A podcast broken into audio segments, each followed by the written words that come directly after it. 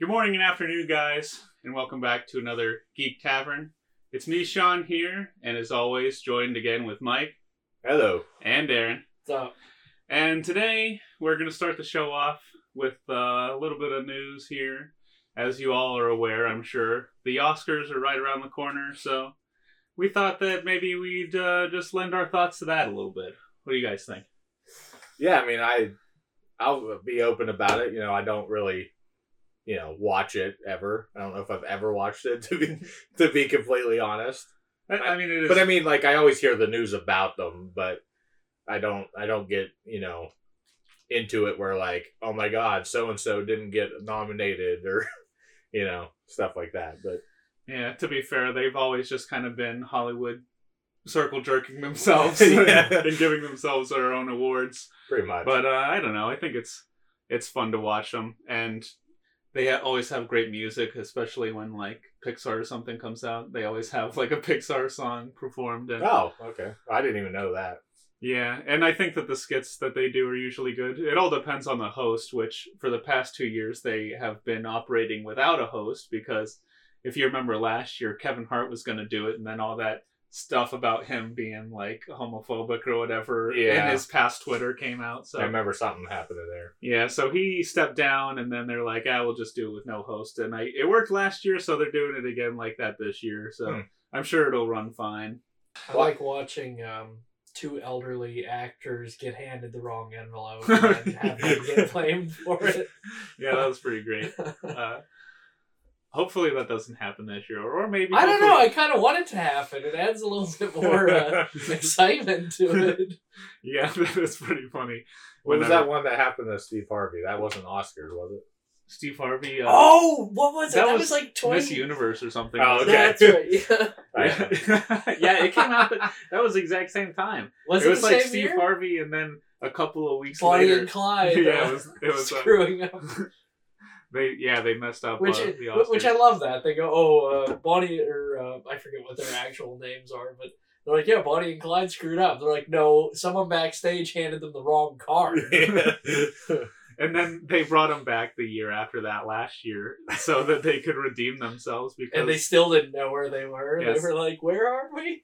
Such an embarrassment. Well, that they brought two Alzheimer's patients? Well, no, that they brought them back to prove themselves. So I have the list in front of me. Some of these we don't have to spend much of any time on. Yeah, because none of us have seen them. To be perfectly honest, there's quite a large margin of these movies that at least I haven't seen. I'm sure you guys haven't seen them either. I see less movies than you guys, to be honest. It's kind of ridiculous to assume that everybody gets out to see all these movies, but the Academy's just a bunch of old people anyway, so it doesn't really matter. Yeah, so the first one that I have is Best Sound Editing. Oh, boy. That's the thing. Sound editing is... It's a favorite category of mine, I just want to say. Sound editing and sound mixing is confusing. Yeah. Because mixing... you're not even really sure which one is. Like, one is, it's like the mixing of different, like, sound effects. Yeah. And then the sound editing is, I don't even know, probably like with the score and stuff. Here's my biggest issue is they... Well, that's its own category. Well, yeah. The score is its own thing. During the Oscars, like during the commercials, they're like, oh, we're just going to hand out the technical awards during commercial breaks because no one cares. And it's like, that's where all the actual work goes into. That's so why are you like giving the shaft to these people who have, as we have seen in the past year, that the studio that re-edited Sonic the Hedgehog shut down because they had spent so much time redoing it. So why are you discrediting all of these amazing people who worked their asses off and making them a joke? Yeah, and Sonic's not going to have any recognition for doing that either. No. It's certainly I will pay to go see it on principle that they actually listened to people and made it look not like dog shit. It looks really good, I think. Anyway. It does. It completely changed my mind after seeing it. I mean, I was still going to go see it, but now I actually want to see it. Yeah. All right, so best sound editing. I'm just going to run through these because I don't know. Oliver Tarney for 1917. Donald Sylvester. I'm not good at reading names. Yeah, we can just say the movies. Okay. 1917 again for Rachel Tate. Oh. Yeah, there's doubles on this. Oh, yeah. Wiley Stateman for Once Upon a Time in Hollywood. David Acord, Rise of Skywalker. Matthew Wood, Rise of Skywalker. I met him. Oh, yeah? Yeah. I believe I saw those two on the red carpet. I watched the red carpet thing for Star Wars. And the blue carpet. Or yeah, whatever it was. They had to do something. They kept calling it the red carpet. It wasn't even red. The space carpet. Space they should have put stars on it. Yeah. Wasn't that a song by like Steppenwolf? 60s space carpet. No, it didn't. Sounds like a great tune. Grateful Dead tune. And then Alan Robert Murray for Joker. So you know how whenever like they announce who's gonna win the award or like who's nominated and they show like a little clip of like their work, since there's duplicates on here, are they gonna have like a part of sound from one part of the movie and then a part of sound from a separate part of the movie? So it'll be two like different people. It'll be like that scene like in 1917 where they like go into the thing and they're like being like real quiet, and then there'll be like and, like explosions in a second. They're like, look at the contrast that they could do. So I think that Best Visual Effects is going to be one. I know that Aaron holds this one close to his heartstrings because in 2016 Rogue One was completely shit upon because the best visual effects went to Jungle Book, which, mind you, Jungle Book was awesome. However, they brought back Peter Cushing and the Star Destroyers looked like models. So I say again, the visual effects should have gone to Rogue One. Well, I have a feeling that you'll feel the same way around this time because Star Wars is obviously nominated. Avengers Endgame, 1917, which we had said any of us have seen, The Lion King, and The Irishman. So I think that The Lion King, I think it looks bad. It's a hyper-realistic thing. The Lion King... It looks good other than the fact that they're all emotionless. Yeah, there's no emotion. The Lion King missed its mark. Like, they were like, oh, Jungle Book worked really well. Yes, Jungle Book did work really well because there was a human character interacting. Yeah. You weren't just staring at animals that were just moving their mouths to emotional dialogue that didn't really pan out well. Yeah, also, Lion King was just shot for shot. I could have stayed home and watched the animated Lion King and had a better time, I think. But that all was standing. Visually it was pretty awesome to see, other than the fact that they were... obviously Star Wars is not going to win. I think that Avengers might win. Avengers has a chance, but I think 1917 stands the best chance at actually getting it. The Irishman is obviously nominated for the de-aging. I haven't really seen any of that. Yeah, all right. The Irishman had good de-aging. Out of any movie that I've seen so far, everything looks... and it all looks good. It's like almost up to like Marvel's par. I was going to say, I don't know if Endgame specifically had any de-aging. Michael Douglas was the only one. Yeah, Michael Douglas was de-aged in that. At the army base that they get into to get the Tesseract. But like the de-aging in The Irishman, it's good. Like I honestly watching it, I was like, I didn't know that they de-aged any of them. Like they showed Robert De Niro, and I was like, well, Robert De Niro, like if you dyed his hair back to black, like how it was when he was younger, he could probably pull that off. But apparently they de-aged him, and I was like, oh, okay. I saw a couple of different things of it on Reddit, like the comparison between the de-age and the age. And I felt like it was, you could tell that they were supposed to be younger, but it felt just kind of like it was them. Because all their wrinkles were still the same, even when they were younger, I felt. And they made Joe Pesci look, like, way older. But when I watched the movie, I was like, damn, Joe Pesci's old. And I just thought that was Joe Pesci.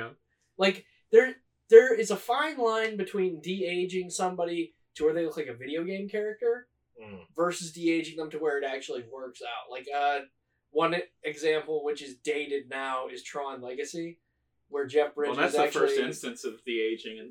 I think that's the very first... No, it's actually not. Terminator Salvation. I thought that Tron came before Terminator. Nope. Tron was 2009. Terminator was 2008. Okay, so yeah, then the Terminator was the first. Yeah, the Arnold Schwarzenegger was the first noticeably recreated. Bad. It's noticeably bad, but he never opens his mouth or anything, so it doesn't look weird. Yeah, he's not talking. Whereas when Jeff Bridges talks in Tron Legacy, it's wonky and it feels like you're watching a video game character. Huh. They've since gotten better with it. Probably the best example to date that isn't like completely like the Uncanny Valley is there, but it's not completely terrible. Is Tarkin in Rogue One? I think that he was really good. Yeah, he was. I mean, you still could tell. You could tell, but it was so well done that, like, the mouth when it moved, it felt natural. It didn't feel like you were watching a video game character. Not as bad as Steppenwolf in the Justice League, who looked like he was just ripped out of a PlayStation 2 game. Yeah. What was it? Infinity War, where we saw de-aged Robert Downey. That was Civil War. Civil War. I thought that was my first, like... I thought he looked bad. I thought he looked bad in that. I thought he looked okay. I was like, whoa, why does he look young? And it's all about the mouth. Yeah. You can do anything else. I don't know if he had dialogue in that, did he? He did. Yeah, he was talking. Was he? They're, like... And that's the thing. It's all about, like, the mouth movements. Until they can get that, like, down pat... And it has to do with something with the frame rate. Mm-hmm. When they go in and edit, it's not like filming somebody talk. Like, there has to be a way to Well, they probably use the dots and stuff, don't they? But there has to be a way to, like, slow the frame rate down to make it look like it's not as... Because the problem with it is it's too fluid. It doesn't look as quick as, like, when, say, you or I talk and you see it on camera. Like... Their movements move more like a computer generated it. Yeah. Versus a human face actually making Basically, they just have to perfect the art of it, really. Yeah. Just because, like... And I mean, they've made enormous strides in the last 10 years. Leia looked really bad in Rogue One. No, I'll tell you what. She didn't look bad in Rogue One. She looked bad in The Rise of Skywalker. See, I didn't think... When Luke pulls up his mask, I was like, oh, okay, that looks like Mark Hamill. Like, that looks good. But then when she pulled hers up, and either it was the lighting of her lightsaber or something, and I was like, this looks like a video game. I was like, it doesn't even look like her. That's true. Like, it looks like something that they generated and, like, kind of like rubbery, like, in the Gemini Man. In the scene where Will Smith was in the light. It looks like somebody was wearing a mask of Leia. Yeah. Mm-hmm. But, I think we hammer on about that a little much. Too much, maybe. Yeah. Best cinematography for Once Upon a Time, The Irishman, 1917, The Lighthouse, and The Joker. I just saw The Lighthouse yesterday. I think it should win. Because it was insane. Just the, how it looked. Because it's filmed in a 4x3. It's a perfect square of a movie. Oh. Like, that's the aspect ratio of it. And I don't know. I think it looked really good. Doesn't Robert Pattinson beat like a scene? Yeah. He beats. It's such a sudden scene. Like, he's just kind of like chilling out, and then this seagull kind of attacks him, and he grabs it and he like beats it to death. And it literally, the scene is like 40 seconds long of him just smashing the seagull against a rock. Oh my god! I think you're gonna see a lot of similar nominations here. The Joker got nominated for 11 Oscars, which is insane. I thought the Academy was going to stray away from that, but no, they're full in on it. Whoop-de-doo. I'm not bashing the Joker. I liked the Joker, but it's. I didn't lose my mind like a lot of people did, though. No, like the Joker's good, but it's like any other Todd Phillips movie. You're not gonna nominate The Hangover for an Oscar. You're not gonna nominate War Dogs for an Oscar. You're not gonna nominate Due Date, even though it should, for an Oscar. Like, it's just one of those things where you're like, I get it. It's a good movie. Todd Phillips is a good director. I thought it was fine. It's a fine movie. It's a good watch, but it just didn't. I still thought it was one of the best movies of last year, but it was. But yeah, I think people are kind of. That might just be, like, the DC fanboys that are just, like, saying it's, like, the best thing ever. By the way, why did Knives Out not get any nomination for anything? It did. Oh, I'm getting to that, actually. Oh. Great transition. Because I never heard anything about it, and I was like, why did the best movie of 2019 not get Best Original Screenplay: Marriage Story, Once Upon a Time, Parasite, Knives Out, and 1917. All right, so Knives Out is my... Yeah. Well, I would like Knives Out to win, but there's no way in hell it's going to win, especially up against something 1917's on there? Yeah. How's a war film original? I don't know. Is it based on true events? Yeah. So it should be adapted. It should be, yeah. It's not... Well, it's original. Okay. Well, no. So give it to Knives Out. But Once Upon a Time or Parasite's going to win. As much as I would like Knives Out to win, one of those is going to win for sure. Yeah. Is that all it was nominated for? What? Knives Out? Yeah, that's all it's nominated for. Are you shitting me? No. That's all it's got. That's terrible. I mean, it was a great screenplay. It was a great movie. Yeah. It should have been nominated for so much more. Oh, well. Too bad. They want to fork. Too Ryan bad. Johnson didn't want to fork over that Star Wars money. All right. So let's toss a new category of best sweater. Yeah, best sweater. Chris Evans. That's all who's nominated. Yeah. Chris Evans in Knives Out, and the winner is... Oh my God, Chris Evans, Knives Out. Betty White helps him to the stage. Oh, how the tables are turned. No, she carries him up like Yoda, like on her back. All right. Best director for Once Upon a Time, Joker, Parasite, The Irishman, and 1917. What other things have Sam Mendes done? Didn't he sing a song? I think you're thinking of the wrong John Mendes? Oh, that guy, yeah. John Mendes, he wrote that catchy song. Sam Mendes, yeah. He's directed 1917. I think it might go to Todd Phillips for that one. Without having seen 1917, I can't say for certain. Yeah. Todd Phillips is one of my favorite directors, but I'm not sure that he should win for Joker. Parasite might win too, because Hollywood is clamoring over that. Everyone is in love with Parasite. I don't even know what that is. It's a Korean movie. Wow. Yeah. Which is why it's so astounding, because it is a Korean-made film. And it's been nominated for so many things. But yeah, it was a really good Korean film that came out this year. I was lucky enough to get a chance to watch it. Next, Best Original Music Score. John Williams with The Rise of Skywalker. I'll comment on that later. Thomas Newman, 1917. I don't know how to pronounce this man's name. Wait, did you say Randy Newman? No, Randy Newman is. Randy Newman is. Yeah, that's awesome. He scored Marriage Story. Really? Yeah. Wow. But Randy Newman for Marriage Story, since you brought it up. Alexandra Desplat for Little Woman. And like I said, I don't know how to pronounce this man's name. Hildur Gonadottir for Joker. Some okay. Nordic man. Nordic. Johansson. Yeah. But I don't know. I think that's hilarious at Randy Newman. I haven't heard the score of 1917, but I think that the Joker will win just because of the memes. Yeah. I think that Joker's going to get memed to a lot of wins here. Mm-hmm. Oh, 100%.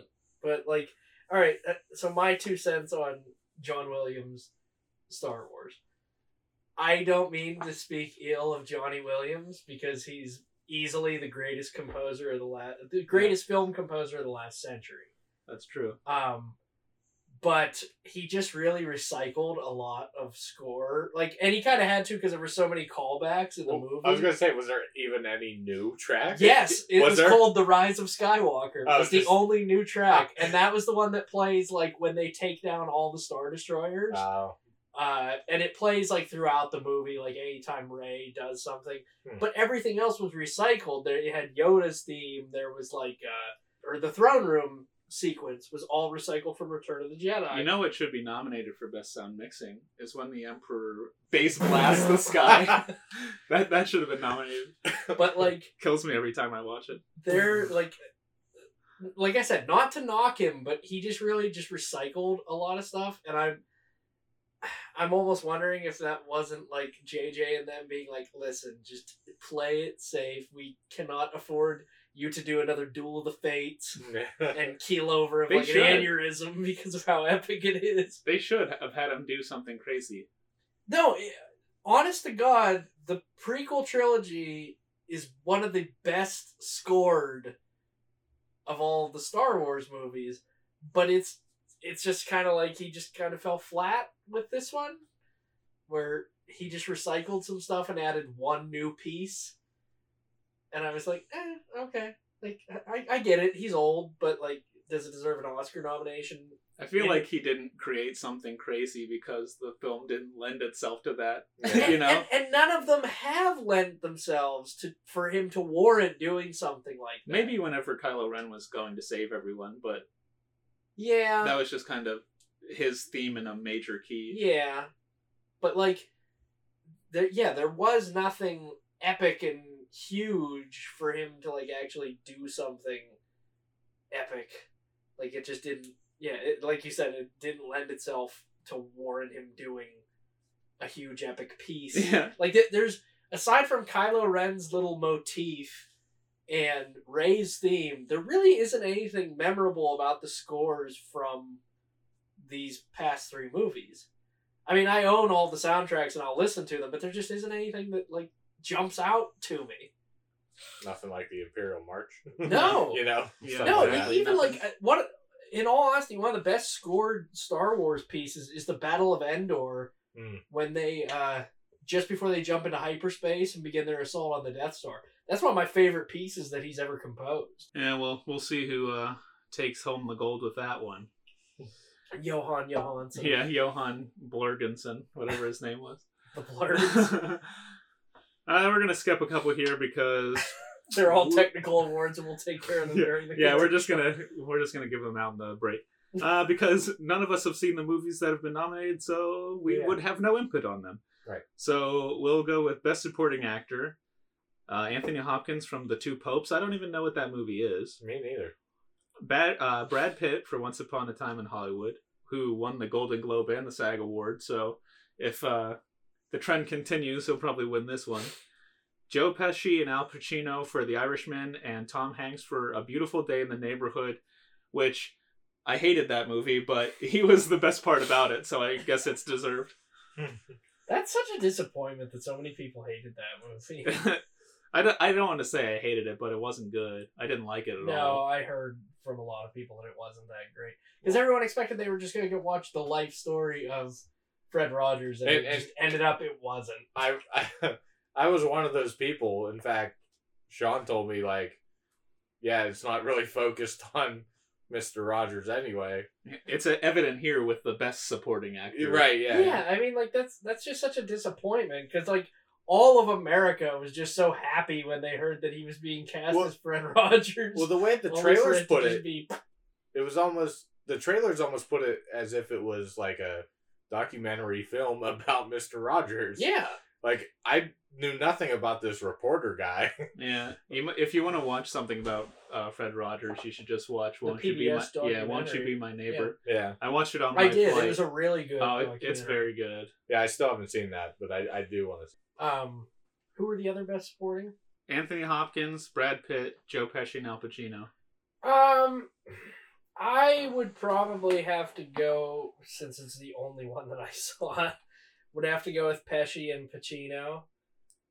They're obviously not... it's not a joint award. It's going to be either of them. Yeah, but I would probably give it more to Pacino, as he was playing Jimmy Hoffa. They might give it to Joe Pesci just because he came back from acting. Yeah. After so long. But I think Brad Pitt did a great job in Once Upon a Time. So I think anytime you're playing a historical figure... it's kind of a, you're almost a shoo-in to be nominated for an Oscar. So with Pacino playing Hoffa, and like the way that the movie plays out, and you're like, oh, so that's how Hoffa died. Like, I mean, it's all alleged confessions of the Irishman, but we'll never actually know because the Irishman's dead. All right, moving right along to Best Actor. We have Jonathan Pryce for The Two Popes, Adam Driver for Marriage Story, Antonio Banderas for Pain and Glory. I don't know what that is. Nope. Puss in Boots?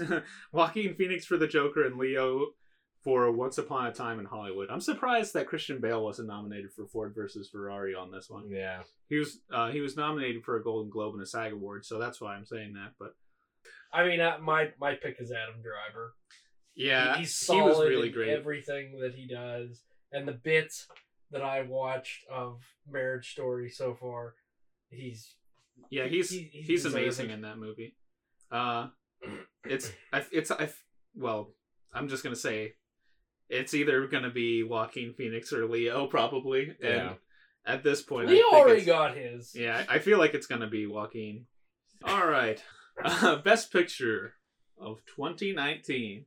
Knives Out. 1917. Ford versus Ferrari. Joker. Once Upon a Time in Hollywood. Parasite, which is commendable. The Irishman. Little Women. Jojo Rabbit, and Marriage Story. I honestly have no clue about this one. People think that Parasite might win, but I don't see that happening. I don't see it happening. It's very nice of them to put it in the running. Yeah. But, well, you considered my movie. Thanks. Yeah, that's about it. I know a lot of people are pretty high on that Jojo Rabbit. I don't really know what it is, but I wanted to see that really badly. It's a story about a kid who's like, oh, never mind. I remember. Yeah, Nazi. And he had Waititi dressed up as Hitler. Yeah. Okay, yeah. What I've been hearing, I think 1917 is really good, but I think it'll either go to Parasite, Once Upon a Time, or The Irishman, probably. Yeah, that's my guess. Because let's hope it doesn't go to Joker. Yeah. It's not the best picture of the year. Listen, let's not beat around the bush. The Joker is Taxi Driver, starring Joaquin Phoenix. Baby's first Taxi Driver. Yes, that's essentially it. Like it takes its beats from Taxi Driver, and while it's still good, it's a nice change up to the character. It still boils down to it's just Taxi Driver. Yeah. It's a movie that was inspired by another movie that is clearly like prevalent, and it should not win Best Picture for that reason. Well, since we went through the awards, we touched on it earlier. I think we should talk about people that did not get nominated that should have. I think Willem Dafoe should have been nominated as Best Actor for The Lighthouse because he gave a performance of his entire life. Like, it was incredible. You guys should see it sometime. There's a scene where he's getting like buried alive, essentially, not to spoil anything, but he's like delivering this monologue and dirt is being thrown on his face and he's still just like talking. And he's like eating the dirt basically. So I think he really put himself out there for that. And Taron Egerton, I think that he should have been nominated for playing Elton John in Rocket Man. I think Rocket Man should be in here a lot more than it was. Was it in there at all? It was in there for best original score, sound piece. But okay. If fucking Bohemian Rhapsody can win, Rami Malek won for best actor. Yeah, it's ridiculous. No, and that's why. Like when I saw Rocket Man, my first thought was, well, Taron Egerton's getting a nom as best actor. He totally should have. And he did not get anything. Rami Malek was good in the movie, but Taron Egerton literally was Elton John. Did he get any nominations at like SAG or He Golden got nominated Globes? At the Golden Globes and SAG. But he worked his ass off to get those nominations. Apparently, this is just the buzz I've heard, is that he attended like every Hollywood meetup and was like campaigning hard as shit for him to get nominated for those. And he just got left on red on the Oscars, which is bullshit. It's total bullshit. I mean, the dude, like, that's one thing that I wanted to bring up, is we all know that Rami didn't sing in Bohemian Rhapsody. Like, it was a mixture of a very famous YouTuber, Freddie, and part of Rami, but it was hardly anything to it.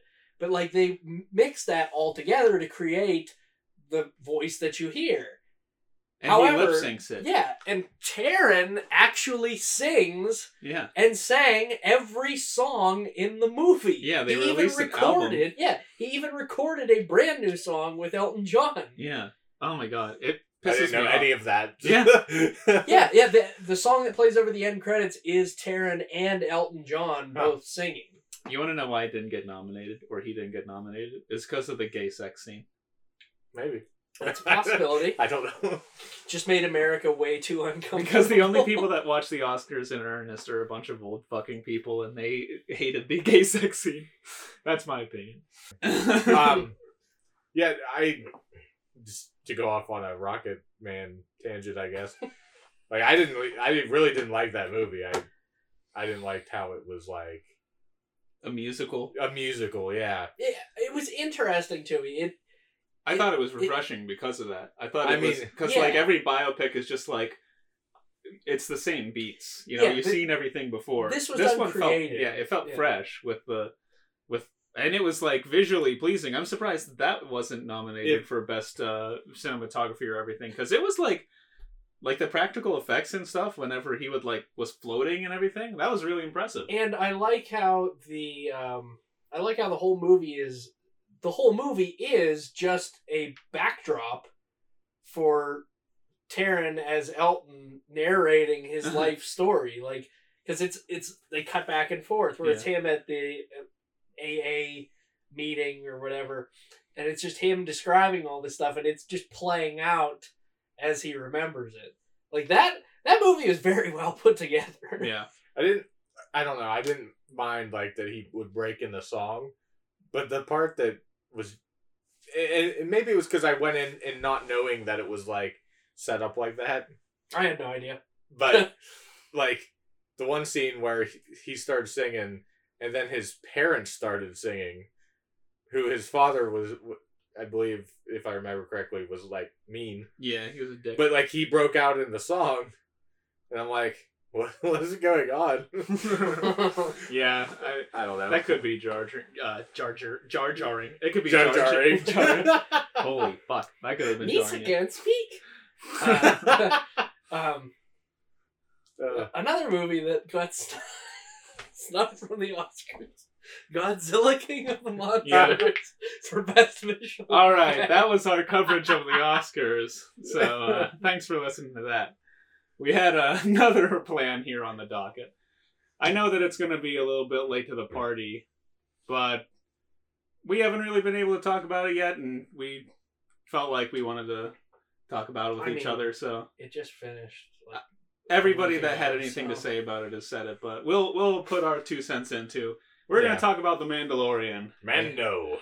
Yes, a Disney Plus series. The Baby Yoda show. Yeah, the Baby Yoda show. Everybody only owns Disney Plus because of that. You know that, right? Yeah. No, and Tron Uprising is on there. Nobody gives a shit about Tron Uprising. That is one of the best animated series ever. You can fight me. I mean, I still have it. Ended after one season. Well, yeah, I'm going to continue to have it. I think it's silly to get rid of it after one thing. They have so much to offer on there. You can watch all the Star Wars movies. You can literally watch anything that was ever created by Disney. Yeah. Now, they may have to... The app may have to go in and literally blow dust off of whatever it is that you're trying to watch. And it might crash on you if you tried to watch Fantasia or some shit like that. But I've never seen Fantasia. I've never seen either of them. Yeah. The original or Fantasia 2000. You know what? I remember that was something that was all over the VHSs. You know what's criminal? The trailers were on every freaking Disney movie. It's awful that Disney is just... I mean, it's typical of Disney, though, is that they're hiding their past and everything like that. Like, everyone knows about the controversial, what do you call it? The Dumbo scene? Well, not Dumbo, but in Fantasia, whenever it has, the minstrel show girls. Oh, yeah. And they cut that shit out. And it's like, what if I want to watch the version with the minstrel show girls? You know, at least own it. Then you have to go on YouTube, and some schmuck who ripped it from their VHS has it uploaded it. But that's what I mean. It's they're withholding certain versions of movies and shows just because. Because James Gunn threatened to release them if they didn't bring him back to Guardians. I guess that's just more of Disney, me harping on Disney. But we're not here to bash Disney right now. We're here to talk about The Mandalorian. So I guess we can just start with the first episode. Yeah. Chapter 1. Yeah, they're all titled by chapter. And there's 8 episodes, right? Well, they have episode names. I think it is just chapter something, right? This one's just chapter 1. Yeah, the other ones do have... They have sub Oh, yeah, that's right. The gunslinger has one. And, yeah. You're right. Child. Yeah.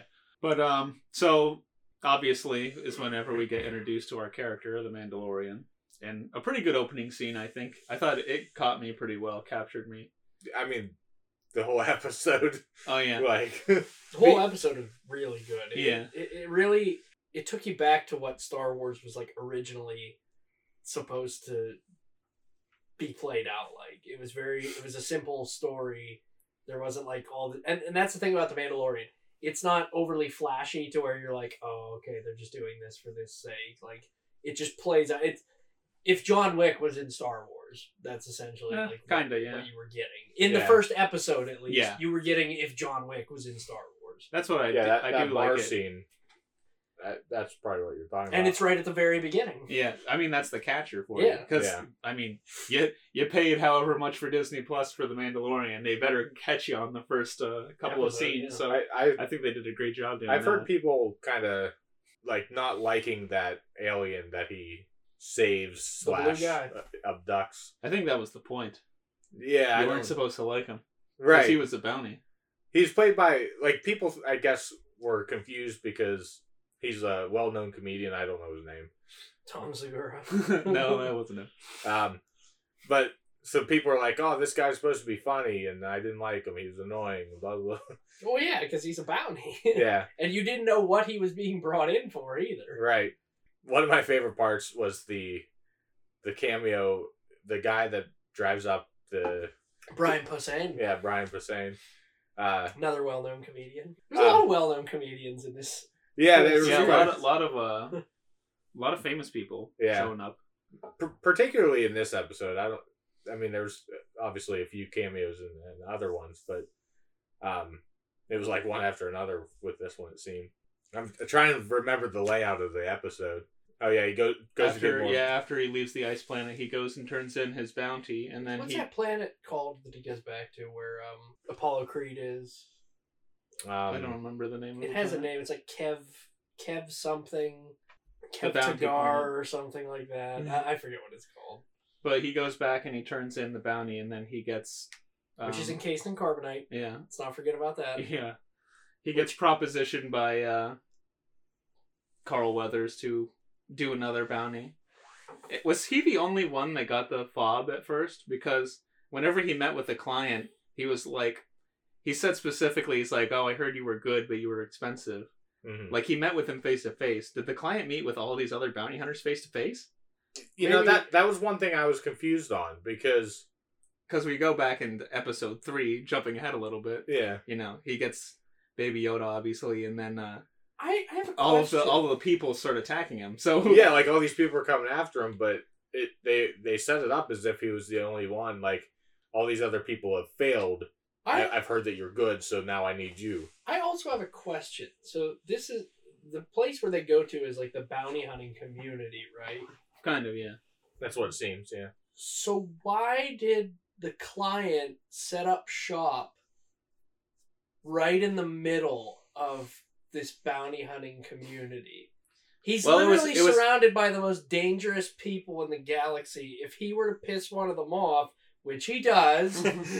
They come in and kill every one of their troops. And why would you... I'm sorry, but if I'm hiring a dangerous person to go out and find me a bounty, I'm going to a remote place where he's not going to be able to find me. Yeah. But instead he's like in an alleyway on this planet. I think he probably felt safe because he had former Empire... occupants. It felt like it was occupied. At least maybe that's the later. It felt like it was like occupied by the Imperial. At one time it was occupied, and then they kind of hid in the gut. Well, you know what? It makes sense because the Empire at that point was trying to hide because whatever had escaped from the final battles between the Rebellion and the Empire was trying to hide itself, not be out in the open. But it doesn't matter to off again. Yeah, because Carl Weathers says at one point to... Why don't you go turn them into the New Republic or whatever? Yeah. Again, but, jumping over. Then the Mando goes on. He goes to the planet and he meets Nick Nolte in flesh. The flesh. And, very little makeup. Yeah, very, very little makeup. He sat in the chair for maybe 15 minutes. But, and then he... to have his jowls rubbed. But then he goes and...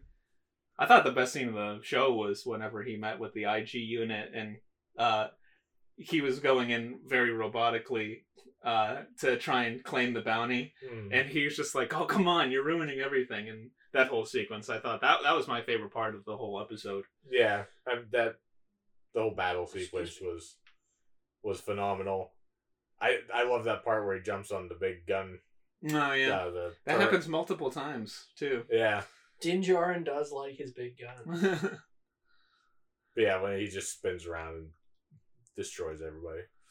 And then they go in and they find that the client was after a 50-year-old toddler Yoda.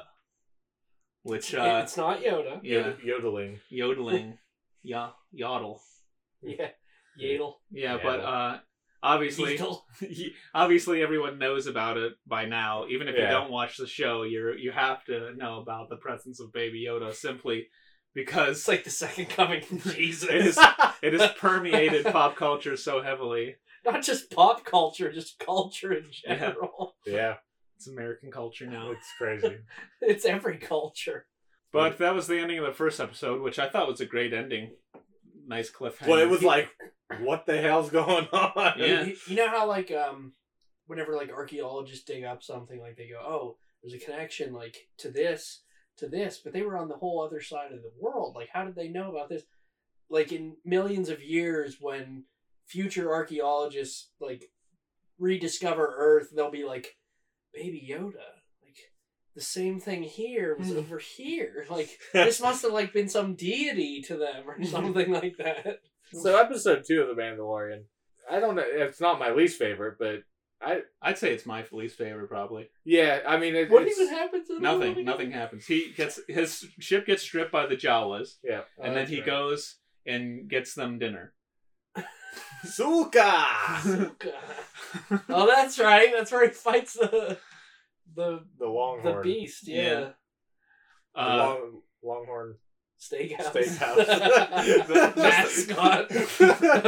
Just the fact that, like, he didn't murder all the Jawas after disintegrating and, like, throwing 3 of them off of there. Dude, that part was awesome when he's literally just picking them off with his plasma rifle.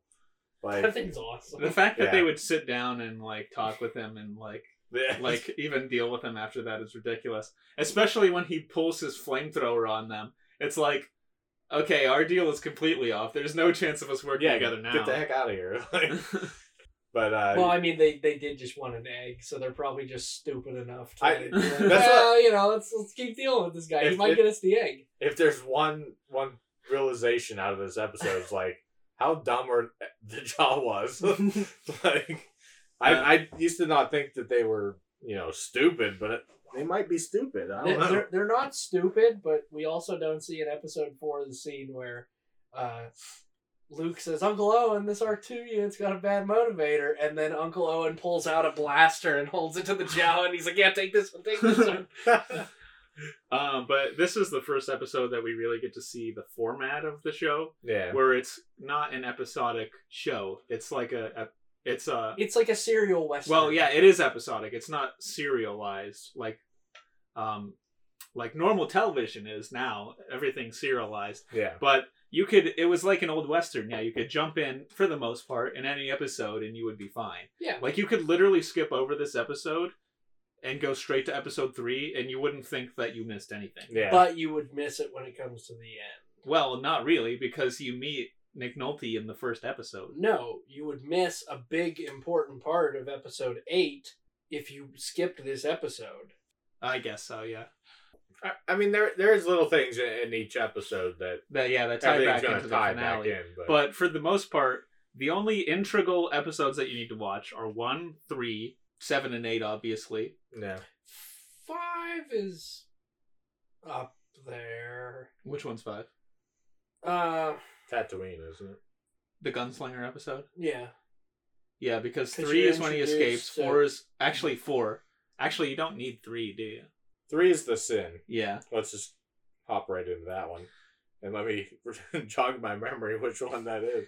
That's whenever he turns in... Oh, he turns in... The bounty. The child. and then he feels bad about it, and then he's like, actually, yeah, three is actually my favorite episode now that I think about it, because he just wrecks shit. Yeah, he goes on a rampage. Goes and kills all the Imperial guards. And... yeah, that's, yeah. I guess there are characters that are sprinkled throughout that are necessary throughout the whole thing, but yeah. Yeah, this is whenever he gets in a beef with Carl Weathers, and before all that, he turns in and he gets a crazy amount of Beskar. Oh, that's right. That's when he gets all of his money, and he goes and forges his armor and everything, like just top to bottom, you know. New pimps build. Himself out. Yeah. Pimp my Beskar armor.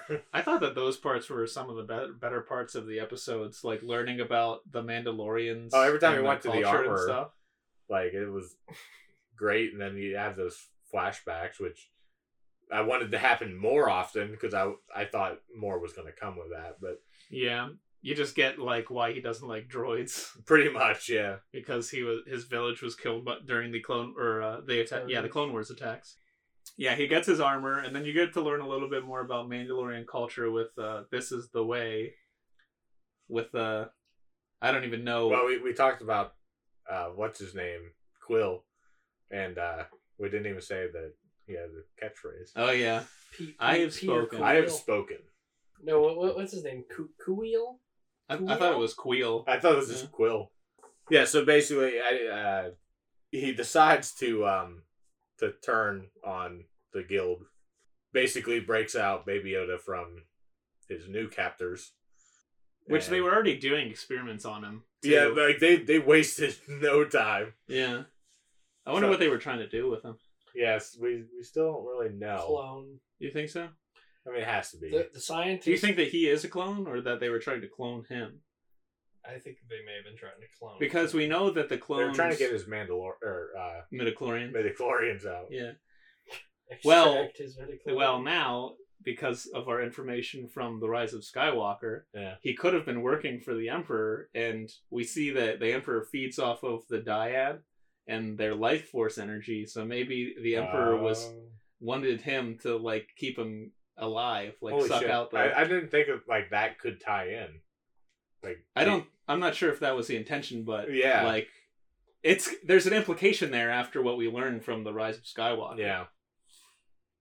Yeah, I didn't think of it in that sense. But going back to cloning, we learned that they can accelerate the rate at which they are maturing from in the Clone Wars. We learned that all the clones can. So they were probably thinking about making an army of Yodas. You know, adult Yodas. I just imagine them opening up a room, like in the clone, like in the Attack of the Clones, where he goes, "Magnificent, aren't they?" And all you hear just overlapping each other's, like it's just a bunch of like Yodas like bumping into each other and everything. They're each like 900 years old. So yeah, he breaks them out. Now everybody's pissed off at him. I don't know. Just watch it for yourself. We're just talking about it. Episode 4 is the one where it was basically just this one, Seven Samurai. And this one, I don't care to watch this one again. It was okay, but... Yeah. The only thing that you get out of it is Cara Dune, yeah. I don't know. I thought the fighting was good. So basically he goes onto a planet and he's trying to hide because he's a fugitive from the guild now. And that's one other thing that's confusing. The timeline of this is so confusing because by the end of the series, Carl Weathers is like, "It's been a while, hasn't it?" And you're like, "What the fuck? It's been like 3 days." Yeah, three days. But yeah, we have no clue how long it's been. By the way, when does Din find the time to sleep? Because, like, it seems like almost like all the time he's just, like, flying to another planet and he's like, I gotta do this. But he's camping out on this planet to hide away from the guild and, you know, Imperial people. And he meets up with Cara Dune, who was a former shock trooper. And... basically they find out that this village on this planet is getting attacked and they decide that they're going to help them out. By dog-faced aliens. Yeah, dog aliens. Yeah. And there is an AT-ST. Which arguably is one of the coolest. Like, it was really cool. It was. I particularly like the red eyes. Yeah, that was really cool. This harkens back to the argument that you, me, and Dylan had regarding the ATSTs and how they could be taken down. Yeah. And Dylan's argument was about how the Ewoks, everything that they used was set up as traps originally, like for hunting. Mm. To which my argument was, what were they trying to kill with the trees? Like the logs attached to the logs. Were they trying to kill a T-Rex and eat it? Like, I was like, no, they totally built those to kill ATSTs. Oh my. Well, didn't they like set all that up after like the rebels got there? I would assume that that's how I always looked at it. I would assume they had some of that stuff there either starting to build it or it was pre-built, because we don't know how long the occupation of Endor was prior to. I don't know. In my mind, I just thought that they set it up like within a couple days. I just had to laugh when he said to me, he's like, "Oh, it was all for like hunting." I'm like, "What the hell are they hunting with the giant logs in the trees?" That's T-Rex. But they end up dispatching the ATST, and they save the village. And this is also where we learn about that he can't take his helmet off. It's like a part of their code, Mandalorian code. He says he can't take his helmet off, and in the very next scene, he takes his helmet off. Well, he can't be seen with his helmet off. He can't take it off in front of the living room. But he was like standing, staring out the window. That's true. And it wasn't even a window. It was like a counter with like an open... Like an open bar. He just like sets his helmet down and is staring, watching Baby Yoda play with the other kids. And I'm like, any one of them could turn around and be like, hey. But they dispatch the ATST and they save the village. And I guess some time passes. And the Mandalorian decides that he's about to leave. But as he's about to leave, he's going to leave Baby Yoda here. And... they are getting hunted by a guild member, and he realizes... Grindan's cousin. Yeah. I guess I can't stick around here. I guess I'm going to have to take the kid with me in order to protect him, because they're just going to keep hunting him no matter what. That was another funny thing that happened in that episode when we watched it, is we were watching it, and he's about to leave Baby Yoda there, and Dylan looks over at me and he goes, "Don't worry, something will happen, then he'll have to take Baby Yoda." And sure as shit, right after he finishes that sentence, something happens where it warrants him to take Baby Yoda. The scope comes up. Yeah. So, I don't know. I thought that episode was alright. But I didn't understand how, like, she knew that somebody was coming, so she got out there and shot him in the back. It's one of those things, I don't like to dig into that kind of stuff, but it's kind of hard sometimes. She was looking for other cool ATSTs that she could jump into and cause some havoc. But after this episode, I think that they just get better as they go along. They do. See, now, because I like this episode, number 5, The Gunslinger. That's the Tatooine one, right? Yeah. But a lot of the talk online... in the YouTube community that I watch all these videos and stuff, a lot of them, this is their least favorite episode. I'd have to say my least favorite episode is the second episode. Yeah. But and a lot of them, that's their favorite. So we're just weird. So anyway. Is it just because it's one of those nostalgic episodes? Is that why they hated it? Yeah, but it wasn't because it's nostalgia. But it wasn't even fan servicey. Like there was a little bit of like remember this and all, but it wasn't like detrimental to the the point of the episode. If anything, I was all giddy. I'm like, ooh, yeah, like look at the sands. Like some, that stuff, like remember just for the sake of remembering. That kind of annoys me sometimes. But like being there, I thought it was fine. Like the biggest thing was seeing those the pit droids. Like I was like, holy shit, we're getting some like prequel stuff. And Amy Sedaris dressed up as Sigourney Weaver. Yeah, she looked just like her. Yep. It should have been Sigourney. Whenever this episode came out, it was my favorite episode of the series. And then at each passing episode, I was like, actually, that one. I remember and I talked about it, and I had watched 5 before you watched it. And I was like, you're really going to like 5. And then you're like, I really did like 5. And then 6 came out, and you're like, yeah, I think 6 might actually be better. And I'm like, yeah. Yeah. But yeah, I mean, the only thing I can really kind of not dislike, but I was like, okay with, was the kid that he meets up with. Like, yeah. And I think it's more of like... The fifth Jonas brother? Yeah. It's more of his acting than the character himself. I think that they were trying to replicate Han with him. Oh, and Which is like the biggest mistake you could probably do. I would also like to throw out something to debunk a current thing that everybody's pissed off about. What's his face? Toro. Toro was his last name. Yeah. Yeah. He is not sitting in the booth that Han sits in episode 4. That is the booth to the right of where he is sitting. So everybody can quit bitching about, oh, he shouldn't be sitting where Han was sitting. He's not. It's an open bar. He can sit wherever he wants to. Well, yeah, like, I don't even understand, but he's not even in the same booth. Yeah. That booth is to the right of that. I mean, I didn't really question it, but yeah, a lot of people were saying that, like, How dare you sit where Han Solo once sat? Yeah, who cares? Yeah, Ray, get your ass out of the Falcon. Yeah, well, I mean, that's a different thing. That's his ship.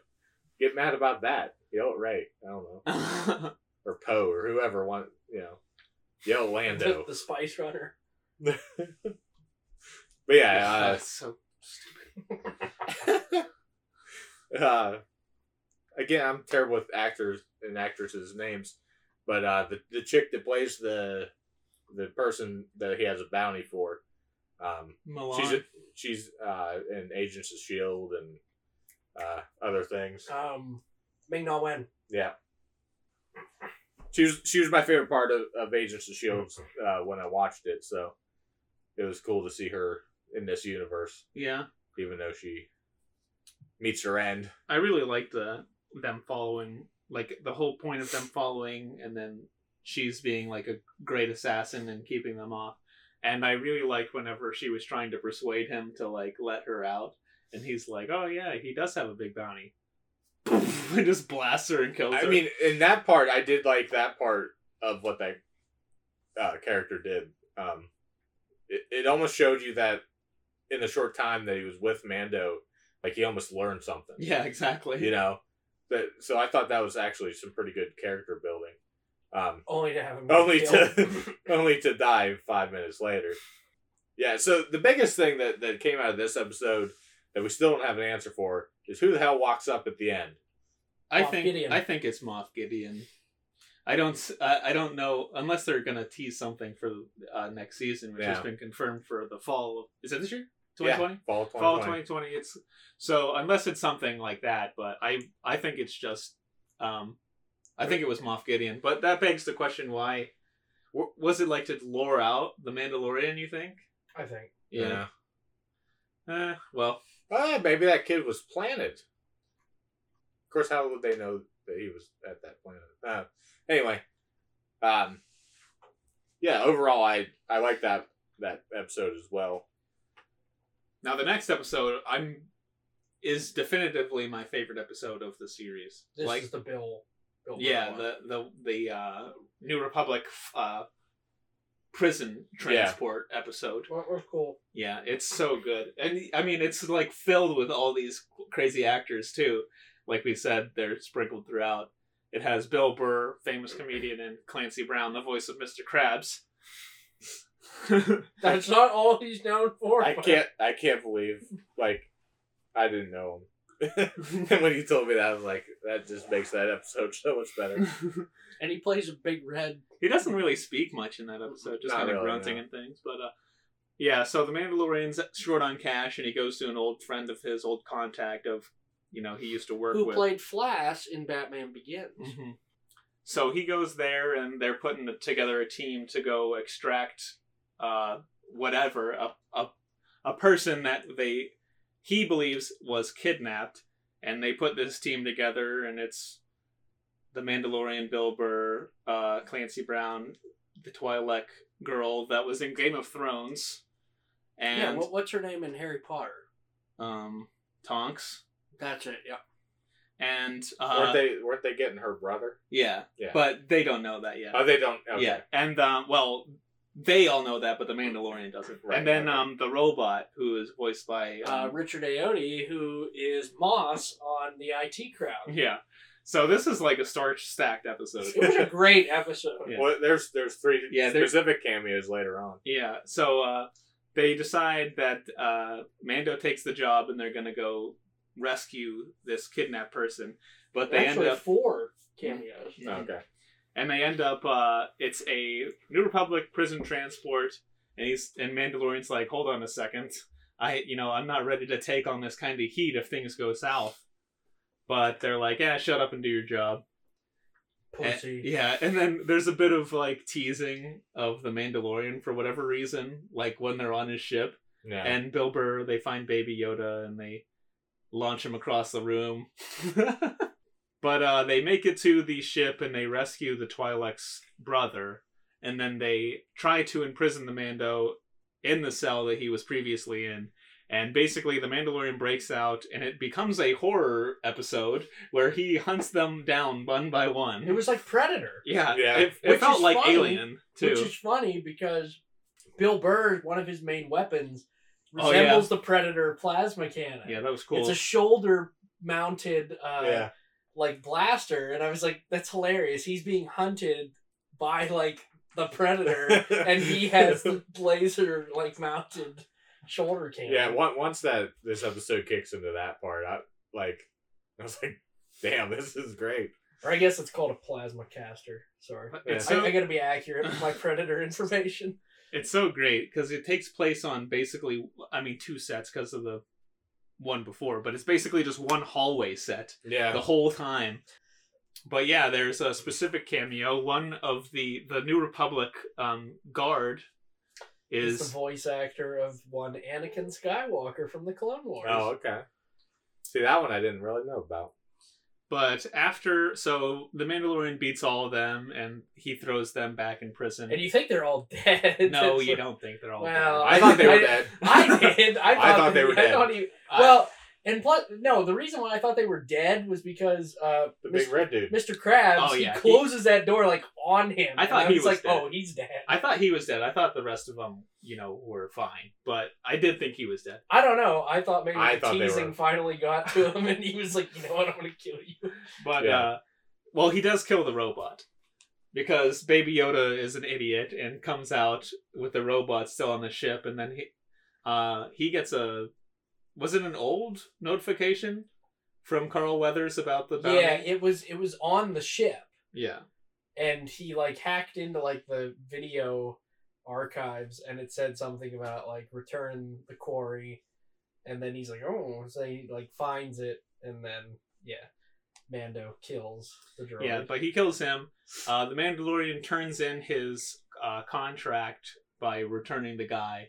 And while they were on the ship, he gets a New Republic tracking gadget, and he plants it on the one guy, and they pay the Mandalorian, and he's leaving. And as he's leaving, they're like, okay, shoot him down.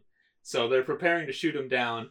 And it's kind of a funny scene because the Mandalorian's flying away, and then three X-Wings hyperspace in, and he just kind of flies right past him. They don't stop him or anything. No, why would they have done that? I mean, it'd be the police, if they were showing up to and it's an isolated ship. Yeah. So it's a floating hangar bay. Yeah. So if there was a warehouse in the middle of nowhere and the police show up and you're just driving away, they're gonna stop you.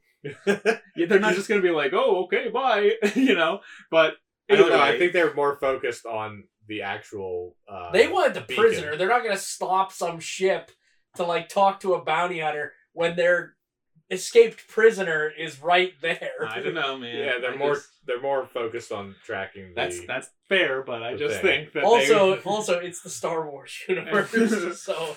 They blow up the ship and he gets. But anyway, the three pilots. The three pilots. That's right. No, and they weren't going to blow up the hangar bay. It was when they started firing on them. When they're like, hey, bogey's locked on us, and they're like, take it down, and then just start firing proton torpedoes. And the three cameos at the end of that episode are Dave Filoni is one of them. Dave Filoni is the main, he's the leader, red leader, whatever he is. Yeah, one of the creators. And did he direct that episode? Rick Famuyiwa? Who directed... He directed this one. Okay, yeah. Yeah. Dave Filoni had directed a few other ones, but... He's also the co-creator. Yeah. And, well, they were all three directors of different episodes of the season. The other one was Deborah Chow, who's doing... Directed episode 4? Yeah, and so. Episode 4 was Ron Howard's daughter. No, she did 5. Right. She did 5. That's right. But, she's going to be doing the Obi-Wan show. Yeah, she's doing the whole show.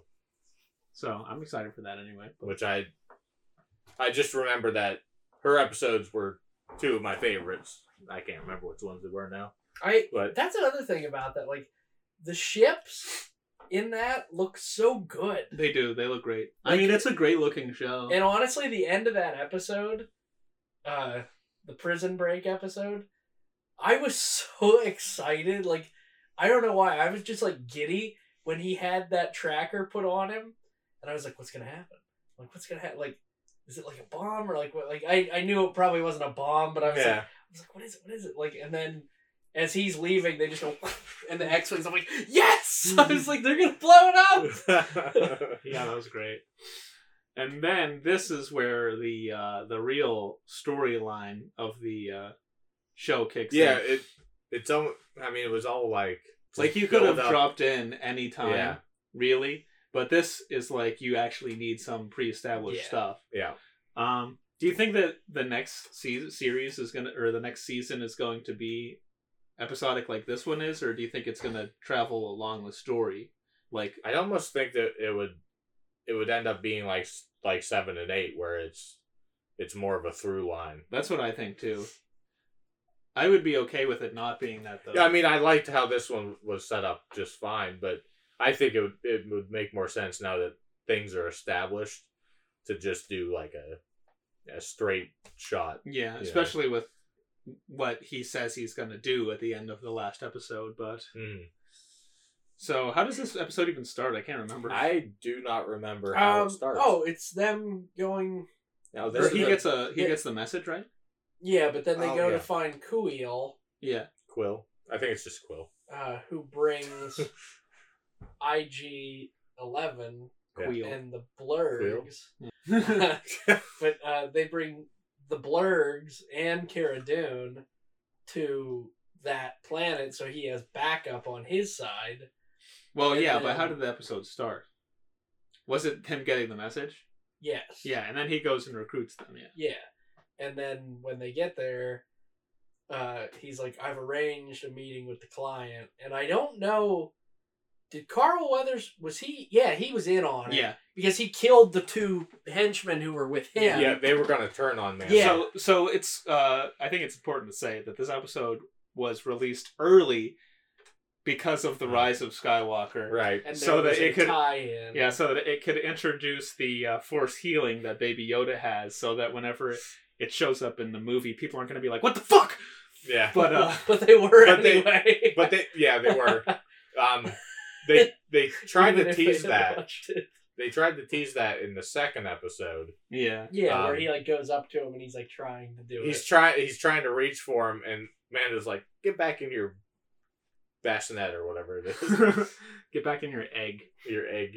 Floating egg. Suka. But because he kills the two guys who are with him because they're gonna turn on Mando. And then after being attacked by Minoc creatures, giant dragon-sized Minocs. Yeah, which is insane. Minocs aren't that big. No, not that we had seen. They weren't that big, but apparently that's what they were. They were well fed. Very well fed Minocs. They feed off campers, and then they formulate the plan to trick the client. And I kind of feel bad for the client. Yeah, I'm not gonna lie. Because but like. After, like, his initial thing, you kind of start to, like, see that he is not completely evil. Yeah. I would like to see the baby. And he's like, we can't. He's trying to sleep. But he's like, we'll be very quiet. Like, and I'm like, he genuinely just, like, kind of cares about this thing. I think that he still had bad intentions, but yeah. He did, but he kind of, you know, he still is like, oh. He wasn't completely heartless. Yeah. And I would then like to touch the baby. I would very much like to see the baby. It's such an interesting voice. His voice is amazing. But yeah, so Carl Weathers saves them. He was in on the betraying them. This show should be called Bounty Hunters Betraying Each Other. Yeah. But so the real bounty hunters of Tatooine. So he saves them, and then they go. Is it the next episode that they go in, or they end the episode with them being locked in that? Or trapped. Oh, that's right. Yeah, that because Moff Gideon shows up before the end of the episode, yeah. So they go in. Yeah, the client gets murdered by Moff Gideon. Then Giancarlo Esposito shows up. Yeah, and then Queel is taking Baby Yoda back to the ship. Yeah, yeah. And that's what the episode ends on is his smoking body. Oh, that's right. Being killed by the stormtrooper. That was sad. It was sad. He didn't deserve that. No, that is one thing that does suck. Like we're not going to have him next season. Like I'm glad at a point because he did die. There's stakes, but yeah. I'm also upset because I liked him as a character. Yeah. And then the next episode picks up right after that with the. I think it starts with the two stormtroopers, right? Oh, yeah. Yeah. Oh, those guys. Or, Tag and Bank. Yeah. They should have been Tag and Bank. It's just two guys. Two random guys. Can we just get well, not anymore, because they're dead as shit. Well, yeah. I just mean, can we get a show where we actually hear some banter between some stormtroopers? So, Sean, that's what Tag and Bank, the comics, were all about. Yeah. I just want to tell you, you've seen The Terminator, right? What, like the original? Yeah. Yeah. Okay, so watching it for the first time, and when Sarah and Kyle go into the machinery factory, and the stop-motion Terminator is, like, gunning towards the door, that shit terrifies me just because of how, like, scary it looks. When those two stormtroopers are, like, beating on Baby Yoda and IG-11's like, I had the same, like, flashbacks. I was like, oh, fuck. Like, and then he just, like, comes up behind them and just starts, like, beating the shit out of them.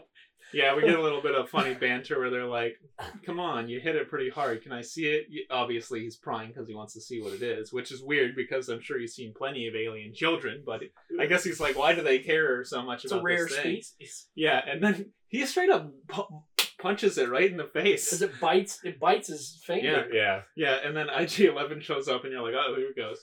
And then he murders them. Or at least he murders the one. I was pretty uncomfortable. Like, that was like the scary shit, like, because they're like beating on him and I see like IG-11 run up like a Terminator and I'm like, they're dead. At least he breaks the one guy's wrist. And then he just takes the other guy and is like, bam, bam, smashes his head and bends off the frame of the speeder bike. So, I mean, the one guy might not be dead, but the other guy probably is. Yeah. And then, his he's there to protect Baby Yoda. And by doing his protecting, he drives him directly into danger. Yeah. Which was a little confusing why that happened, but... If he really wanted to protect Yoda, he could have just got on the ship and left. By calculations, the best way to protect him was to get him back with the Mandalorian. I guess. I don't know if he says that in the episode, but I thought it was said. But that's a fair enough reason for me. Yeah. If it wasn't said, then somebody brought that up in a discussion that I watched or something. But one thing I want to point out about this episode, so, in the hallway scene on the Death Star in A New Hope, so they take a blaster and they blow a hole in the grate that they can jump through into the garbage chute. Yeah. But apparently Cara Dune's 50 caliber blaster can't blow a hole through that grate. It's post-Empire working. It's made of tougher stuff. What, was it made of plastic on the Death Star? Yeah, that is a little strange. But you think if she just shot it and like it should have came off, like I don't know. But shoot the screws that are on, for Christ's sake. But Moff Gideon's there and he knows who all of the people that are held up are. Yeah, which is weird. I don't know. Yeah. And he's threatening them. I I think that's funny when the Mandalorian's like, oh, that is, he knows him. He's like, that's Moff Gideon. He's the only person that knows my real name, which is, we don't get any of that. We'll find out why. Yeah. We don't get any of that. Yeah. So, but IG-11 shows up, starts blasting him. So anyway, he starts blasting. And he's like demolishing these stormtroopers, and then the three of them decide to go out and they fight and they get pushed back into the bar. And the stupidest scene in the entire show happens where Baby Yoda holds back flamethrower fire. I thought that was so dumb. I don't think that was dumb. I liked it. Okay. It was just like, this was after he got shot in the head, right? Yes. Yeah. It just felt like to hold it off until IG-11 could. Before the flamethrower, they all go out and start attacking outside. Then they have to retreat back into the bar or whatever it is. Yeah, the cantina. The guild bar. And, yeah, so eventually IG-11 gets the grate open and they all go in, except for the Mandalorian, who was shot in the back of the head by Moff Gideon when he went outside. So he's hurting pretty good. And IG-11 was he shot in the back of the head, or did he hit the plasma thing behind him? I thought he shot him straight up in the back of the head. Did he? Yeah. Okay. Because I remember, like, Moff Gideon was, like, shooting at something, and then he goes like this, and he goes, boom, and shoots it, and a big explosion happens. That could have been the damage, blows but Mando away. But either way, IG-11 goes to do some first aid on him, and the Mandalorian protests because he's not allowed to take his helmet off and be seen by anybody. And any living thing. Yeah, and then that was a pretty nice line where IG-11's like, well, I'm not a living thing, so... And then he just starts taking his helmet off. I thought that he was going to be like, no, fuck you. But he just let it happen. Yeah. And I don't know. How do you guys feel about that? I was fine with that. I mean, I knew we were going to see him at some point. I feel like... Genuinely, I was shocked to find out it was Pedro Pascal. Yeah, I was so surprised. And it just looks like Pedro Pascal. Like, he didn't change his appearance at all. That's the thing. To this character. When traditionally, in Star Wars, when we get scenes of important characters taking off their helmet, there's some weight to it, you know? Yeah. Vader takes off his helmet. He's like this huge, imposing threat. But whenever he takes off his helmet, he's an old, wrinkled, frightened, you know, vulnerable man. Yeah. And the same thing with Kylo Ren. You know, he's a posturing, you know, kind of violent young man. Menace. But then whenever he takes his helmet off, I don't know. He's kind of a sexy man. Yeah, he's kind of ugly. He's just a dude. He is kind of ugly. He's a very horse-faced man. Not to say anything about Adam Driver. I think that he is an attractive guy for the most part. Yeah. But... I don't know if it's just the way the scene was framed, but you're like, oh, I mean, he just looks like a normal guy. He looks like if Mr. Ed like took off a Darth Vader helmet. He's just a horse-faced individual. But then, in that scene. But whenever the Mandalorian gets his helmet taken off, it's just Pedro Pascal. You know, like there's a little bit of vulnerability there with him being just shot in the head. Blood like all down. But he looks a little reserved, maybe. I don't know. Yeah. I just felt like it was just kind of like, in terms of scenes of people getting their helmet taken off or removed, it was just kind of weaker compared to the other ones. This has nothing to do with Mandalorian, but I think Kylo Ren should have never taken his mask off until the second movie. I think that could have worked. Well, no, I don't think it would have worked. But I think he needed to have it off whenever he confronts Han on the...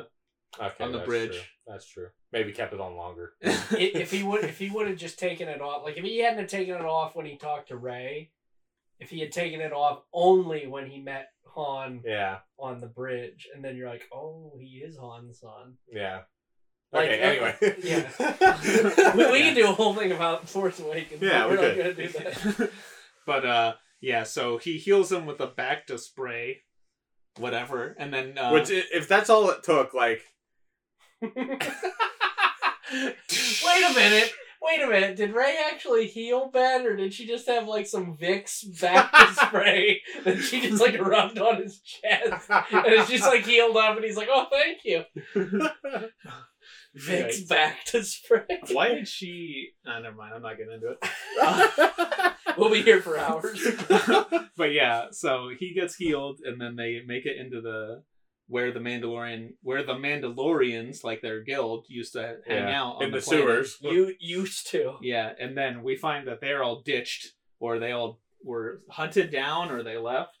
And I think it's implied that they left. I think some of them were killed, but yeah. Some of them may have been killed, but I think most of them were just like, well, we came out of hiding to save you, so now we're discarding. Like I feel like leaving the Mandalorian, what's the word I'm looking for? Like their I guess it would be a guild. Like leaving their ranks would be like getting out of the mafia without having to worry about somebody killing you. Like you basically just ditch your helmet and you're like, nobody knows who I am. Yeah. I don't know.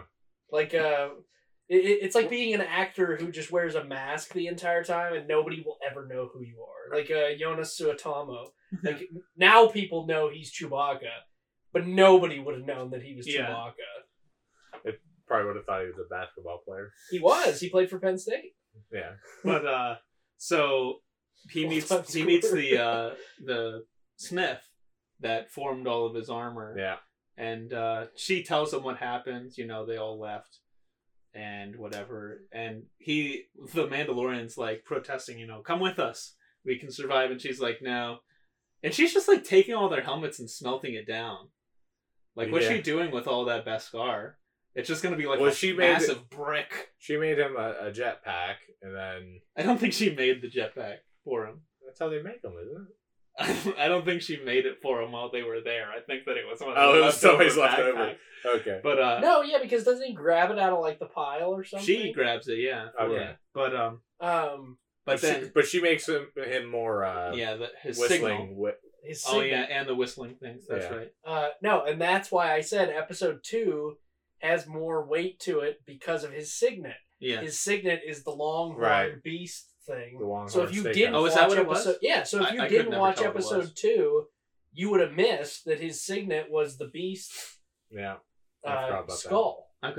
I couldn't tell what it was. Yeah, it was... I thought it was that, but then I was only able to tell because somebody made like a decal on it. I thought it was just going to be like Baby Yoda's ears. Like a Batman symbol, except your signet is a Yoda head. I mean, that's what I thought. Oh, but she says that you have to find his family and take him to it, and we're rivals. Yeah, like have the Jedi and like Mandalorians always been rivals? I don't think. Well, that's here's the thing: it's up in the air if Boba Fett and Jango Fett were even actually Mandalorians. Also, the question... Because, like, they took their helmets off all the time. Well, a lot of Mandalorians did that. I don't know where this came... Well, Boba Fett didn't. He kept his helmet on. Yeah. That's just a whole confusing thing. But... Yeah. Did Yoda's planet has to exist in the unknown regions? It almost has to exist in the unknown regions because if the Emperor knew that there was a race of Yodas that are, like, all-powerful, that would have been my first decree as Emperor is... blow the fuck out of this planet because I'm not having them come back at me. Yeah. Like that would have been my first official act is like destroy this planet with the Death Star so that none of them show up again. So how do you think that the Yoda species go throughout the planet? Do you think that they Clark Kent them around to other planets? Maybe. They just like put them in pods and it's like, all right, you're off to Kashyyyk. You're off to Coruscant, you know? Like how else are they going to...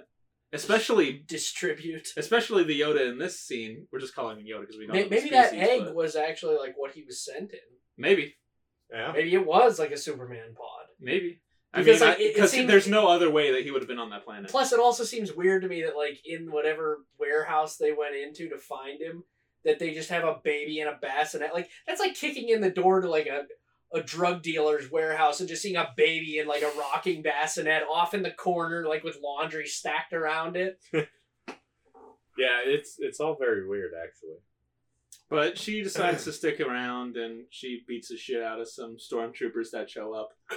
It's unclear if she... cracks the skulls open of a couple of them. It's unclear if she is dead or not. I don't think she is. She defeats them all. Yeah, but you think they're going to send more. I mean, they're not necessarily after her. I wouldn't be surprised if she survived, but I also wouldn't be surprised if she were dead. But then they show up to a lava river. She's got to be alive because Who's going to make his armor? Yeah, exactly.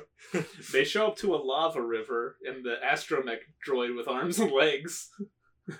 Yeah, that was weird. Yeah, that was very... I was like, oh, look, it's a little R2 unit. And then it goes... and stands up. You're like, oh my god. That was what in the name of C-3PO? That was one of the odder parts. And then, like, it made sense, though, because... It kind of felt like they were on the river Styx. Yeah. And he kind of felt like the Reaper, like, pulling them to their death. That's true. And I was like, ah, okay, like, I get it more. Like, that he had to be standing to be... act as that? After the initial shock of, like, what the hell am I looking at? R2 with arms and legs. I was okay with it, but... And as they're making their way further down the lava river, IG notices that they've closed the mouth of the river... And they're going to ambush them, and their only way of surviving is if he goes out. If he gives Yoda to the Mandalorian and just claims he'll be fine in my care, and that'll override my current objective, and my baser objective of being unable to be captured will kick in, and I'll self-destruct, and you guys will be able to make it out free. And the Mandalorian is caught up about that. He's, like, upset. And I thought that was nice where he's actually feeling for a droid after, like, hating them so much. He gets attached to the he's like, and he's like, you don't have to feel sad. I'm not a human. And he's like, I'm not sad. And he's like, I am monitoring your voice and your heartbeat. You're sad. You're upset. But, so he goes and kamikazes them, which I thought that was pretty cool. Yeah. He's, like, walking through the lava. I thought that looked really cool. And after they make it out, is that when Moff Gideon's TIE fighter just starts screaming around? Yeah. Yeah, it starts squealing around and firing at him. And Carl Weathers and Cara Dune are, like, blasting at it, and it's not working. And then the Mando just decides, I'm going to go after him on my jetpack. So he flies up, and he's fighting with a dog fight. After the armorer, or the blacksmith, whatever you want to call her, tells him, like, hey, you're gonna have to do some training because you're not like gonna be able to make it has to if you don't become in tune with it, it won't listen to what you say. Yeah. But he starts flying on it perfectly fine. Yep. And so I wouldn't say perfectly fine. He just, like, shot straight up until he could whatever TIE fighter. He had, like, a full dogfight between him and the TIE fighter on the jetpack, but no, either way he blows up Gideon's TIE fighter, and whenever he lands, he's like, I'm out. Either of you... Did he offer them to come with him? Yeah. And then, so his mission now is to take Yoda and find his family's or his species planet. And I was thinking, you know, why couldn't he just raise him as a Mandalorian? And I was like, oh, wait, he's 50 years old and he's still a toddler. So the Mandalorian would be far beyond dead by the time that he would even be trainable.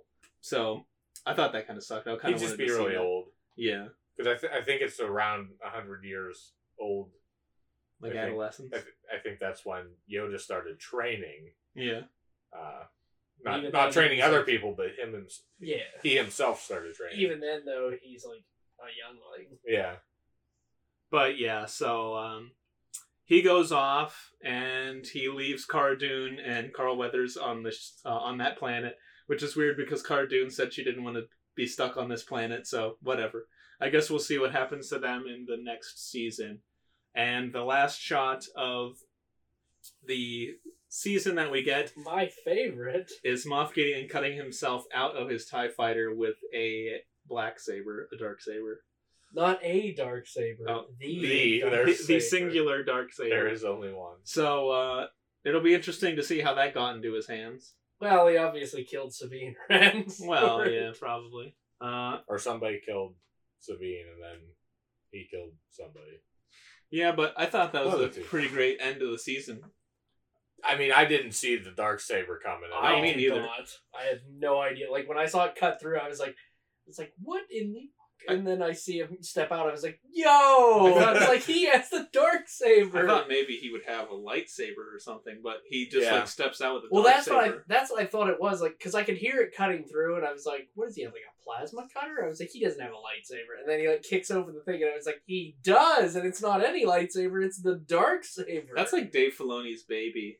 The Darksaber, everything with the Darksaber, basically, because it happens in the Clone Wars and now this. And Rebels, yeah. So, Yeah. Yeah, I mean, that's probably the biggest reason why we're getting it, is Dave Filoni. Yeah, certainly. I think that's kind of funny that Dave Filoni just has, like, his own canon that he's building, like, within the universe. It's cool, though, to see something that started in an animated series make its way into a live-action. Yeah, because we really haven't had anything from from the animation to the live-action. Another thing I want to touch on is the at the end of each episode they would have snippets of like concept art. Yeah, concept art. I don't know why that escaped me. Yeah, but they would have concept art, and I thought those were awesome. I love that prints of all of them. Oh yeah, that was great looking. I loved every bit of that. And honestly, at Celebration they should sell. They should. Yeah. Oh, dude, that. Was but I'm sure you've all heard it all before. Generally, positive thoughts on The Mandalorian. I'm excited to see where they go from here, and yeah. I'm pretty excited I have high hopes for the Obi-Wan show. Yeah. Based on the episodes that were directed by that creator in this series. So Deborah Chow. Yeah. I recommend it if you haven't seen it, but you've probably seen it, because if you haven't seen it, then we just spoiled it all for you. Yeah, what the heck are you doing? Wait, what are we talking about? Mandalorian? I haven't watched it yet. Oh my god. Guys. One thing I want to ask you guys, do you think that season 2 will be longer? Maybe, like, do you think the episodes would be longer, or do you think I kind of felt like episodes? The last 2 episodes were longer. They were a little bit. Were they a little bit longer? I felt like 40 minutes, yeah. But I don't know. I think it'll probably still be 8 episodes. Okay. I don't see them increasing that by too much. Maybe 10 episodes, but I don't think that'd make more sense. It's not going to be a CW show where it's 24 episodes of the season. Yeah, let's not get started in the... I've come to the realization I don't think they need to be 22 episodes. Yeah. But no, at an hour a piece. I mean, if they were an hour, that would be fine too. But the thing about The Mandalorian that works for me anyway is, like you said, Sean, they're not specifically episodic, where as say like Stranger Things picks, like you almost have to continuously watch it. And that's the good thing about what Disney Plus did, is they shot them so that you can wait to watch the next episode, and then when you watch it you're like, oh okay, well this is a different change of pace than what last episode was, versus like Stranger Things where you're like, I should probably continue watching this and binge it the whole way through in order to get everything. Like it's not, The Mandalorian is not a show where you have to binge. Mm-hmm. That's another thing. Would you prefer them to dump it all on at once? No, or like no, actually, weekly like this. I'm fine with weekly. I liked having anticipation building for the next episode. Yeah, I'm looking forward to watching my favorite TV show's new episode out today. Yeah, I like having an episode drop and then like going to work, talk to you about it or whatever after you watch it, and like just having that conversation every week with a new thing. Because each time that a new episode comes out, like whoever you converse with about it, everybody's waiting until that day to watch it and then talk about it, versus like when we watch Stranger Things. Yeah, we watch it all. You, me, and Josh sit down and we watch it for 8 hours straight, and then we'll talk about it, and somebody who we're with is like, I'm only on like episode 3, and we turn around and look at them like, what the fuck is your problem? Like, you didn't binge it? That's tradition at this point, but I do like it weekly. There are pluses and minuses to each. Yeah. I like watching it all at once at some points, but then if you can't watch it all at once, then you'll get spoiled by it. But also, if they drop it all at once, you might not have the free time to all watch it at once. So I think that weekly is a great way of doing things. The problem with shows that you binge or that drop all at once, you forget about them after a while too. Yeah, like Stranger Things.